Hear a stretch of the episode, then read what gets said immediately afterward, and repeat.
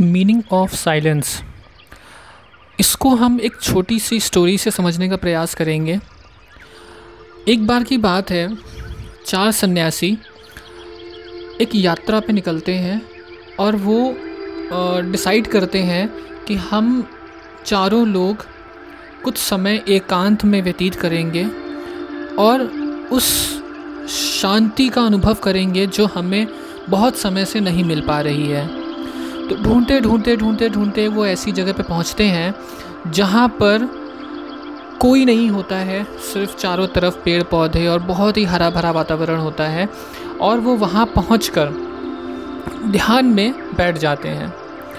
एक दिन होता है, दो दिन होता है, चारों लोग ये निर्णय करते हैं कि आ, हम लोगों में कोई भी साइलेंस को ब्रेक नहीं करेगा और हम लोग इस ध्यान साधना को, इस मेडिटेटिव स्टेट को या इस साइलेंस की जर्नी को हम लोग दो हफ्ते तक कंटिन्यू रखेंगे। धीरे धीरे धीरे धीरे करके तीन दिन, चार दिन, पाँच दिन निकल जाते हैं। उसके बाद क्या होता है, वहाँ पर एक पक्षी कहीं से आ जाता है और वो वहाँ पर, जैसा कि पक्षियों की आदत होती है, चहचहाना, उछल कूद करना, एक डाल से दूसरे डाल जाना, घूमना फिरना, और इसी तरीके से वो पक्षी अपनी आदत की तरह वो वहाँ पर चहचहा रहे थे। तो इससे उन सन्यासियों को जो जो उनकी चहचहाट थी पक्षियों की, उससे थोड़ा सा उनका ध्यान भंग होना शुरू हो रहा था। उसमें से एक सन्यासी गुस्से में अपनी आँख खोल देता है और चिल्लाने लगता है उस पक्षी के ऊपर। उस सन्यासी की आवाज़ को सुनकर दूसरा सन्यासी भी अपनी आँख खोल देता है और वो कहता है कि हम लोगों ने ये निर्णय किया था कि हम लोग बोलेंगे नहीं, हम लोग अपनी चुप्पी को तोड़ेंगे नहीं, हमें शांत रहना था।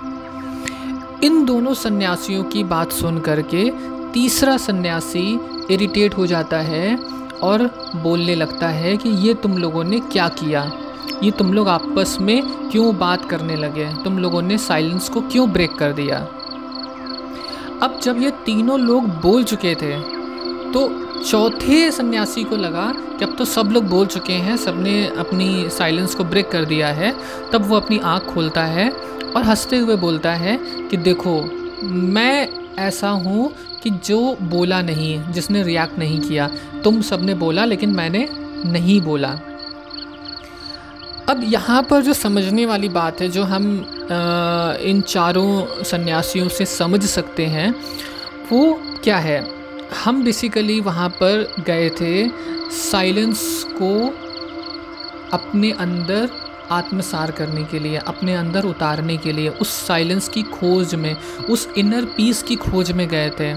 लेकिन हुआ क्या, यहाँ पर हम सब अपनी लाइफ में कहीं ना कहीं किसी भी सिचुएशन में बहुत ही डिफरेंट डिफरेंट रीजन से सिचुएशंस को इंटरप्रेट करते हैं। हमारा जो परसेप्शन है, हमारा जो परसीवेंस है, हम आ, जो हमारा जो इंटेंशन होता है, हमारा जो पर्पस होता है, वो एक ही कंडीशन में, एक ही सिचुएशन में हर एक व्यक्ति अलग अलग तरीके से रिएक्ट करता है। हम सब कहीं ना कहीं अपनी जो इनर जर्नी जो हमारी है, सेल्फ को लेकर के हम जो सेल्फ इंट्रोस्पेक्शन कर रहे हैं, सेल्फ रिफ्लेक्शन कर रहे हैं, उसमें हमारे कुछ हर्डल्स होते हैं। जैसे हम बहुत जल्दी डिस्ट्रैक्ट हो जाते हैं, हम बहुत जल्दी जजमेंट करने लगते हैं, हम बहुत जल्दी एंगर में आ जाते हैं, हम बहुत जल्दी प्राइड हमें फील होने लगता है। यहाँ पर कैसे क्या हुआ कि सबसे पहला जो हमारा हुआ, जो सबसे पहला सन्यासी था वो डिस्ट्रैक्ट हो गया उसकी आवाज़ से। उसके डिस्ट्रैक्ट होने की वजह से उसने क्या किया, गुस्सा किया। तो डिस्ट्रैक्शन आया और एंगर आया। इन दोनों पॉइंट से जो दूसरा जो सन्यासी था उसके अंदर जजमेंटल परसीवेंस आ गया, उसने जजमेंट किया और कंक्लूज़न तक पहुंच गया सीधे कि ये दोनों ने मेरे ऊपर इंटरप्रेट किया या मेरे मेरे मेरी साधना को भंग कर दिया। और जो चौथा व्यक्ति था वो प्राइड में था, वो अपने सेल्फ स्टेटमेंट में था कि देखो, मैंने अपना साइलेंस ब्रेक नहीं किया, लेकिन कहीं ना कहीं उसने भी अपना साइलेंस ब्रेक कर दिया था। चारों ने ही सेम कंडीशन में, अलग अलग तरीके से रिएक्ट किया। पहला जो सन्यासी था वो डिस्ट्रैक्ट हुआ, उसने अपने आ, जो प्राइमरी फोकस था कि हमें साइलेंट रहना है, बोलना नहीं है, उसको इग्नोर करके उसने फोकस करना किस पे शुरू कर दिया, उस पक्षी की आवाज़ पे। तो यहाँ पर पहला जो सन्यासी है वो ये मैसेज देता है कि आपको अपने प्राइमरी गोल से डिस्ट्रैक्ट नहीं होना चाहिए, आपका जो प्राइमरी गोल है उसी पर आपका फोकस होना चाहिए, तभी आप पर्पसफुली अपने गोल को अचीव कर पाएंगे, इंस्टेंट रिएक्शन नहीं होना चाहिए।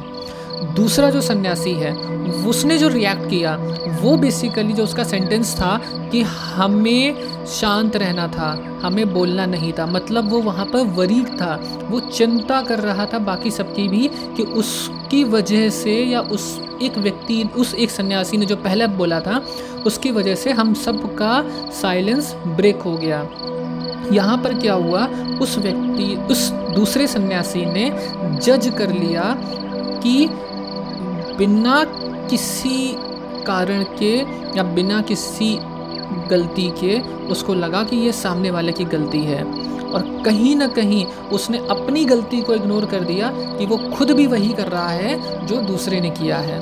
मतलब हम कभी कभी अनकॉन्शियसली किसी के भले के लिए खुद भी वही गलती कर देते हैं जो हम दूसरे को मना करते हैं। हम खुद कहीं ना कहीं क्रिटिसाइज़ करने लगते हैं दूसरे की गलती को, पर हम खुद क्या कर रहे हैं, हम उस पर रिफ्लेक्शन नहीं करते हैं। ये हमें दूसरा सन्यासी यहाँ पर मैसेज देता है। तीसरा जो सन्यासी था जिसने गुस्सा किया कि तुम दोनों के बात करने की वजह से, तुम दोनों के आर्ग्यूमेंट करने की वजह से मेरा साइलेंट बस्ट हो गया, मेरा मेरा साइलेंस टूट गया, मतलब मैं तुम्हारी वजह से आ, अपनी जर्नी को कंटिन्यू नहीं कर पाया।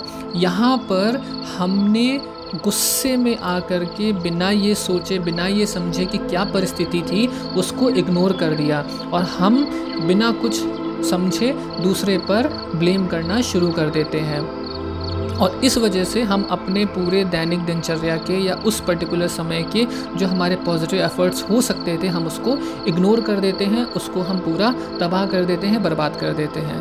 तो तीसरा जो सन्यासी था वो हमें ये मैसेज देता है।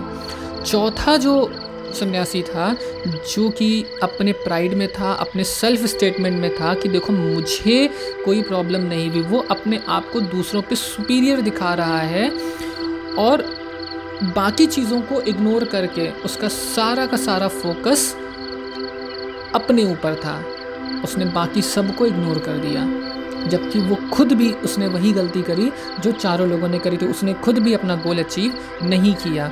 मतलब हमें अपने प्राइड में नहीं रहना है, अपने सेल्फ स्टेटमेंट में नहीं रहना है। ईगो और आई में, स्टेटमेंट में अंतर है। अगर हम ईगो को पॉजिटिव वे में यूज़ करेंगे तो हम अपने गोल्स को अचीव कर पाएंगे। तो हमें हर एक कंडीशन में, हर एक सिचुएशन में अगर हमें सक्सेसफुल होना है तो हमें अपने अंदर शांति को लाना पड़ेगा, साइलेंस को लाना पड़ेगा, चुप रहना पड़ेगा।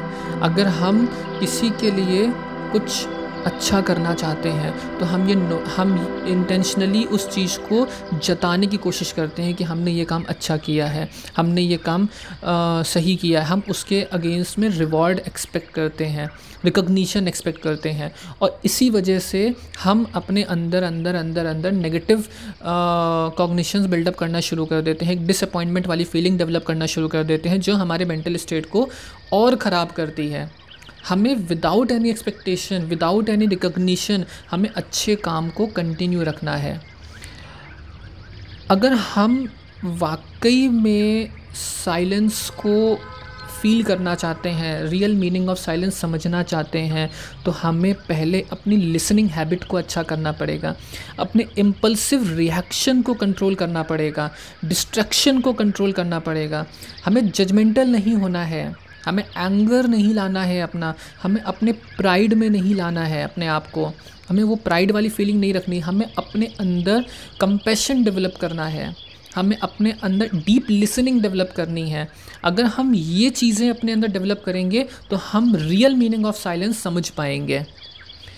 तो आशा करते हैं कि ये छोटी सी स्टोरी के बेसिस पे जो आपको चीज़ समझाने का प्रयास किया गया है आप उसे समझेंगे और अपनी लाइफ में उसको इम्प्लीमेंट करेंगे।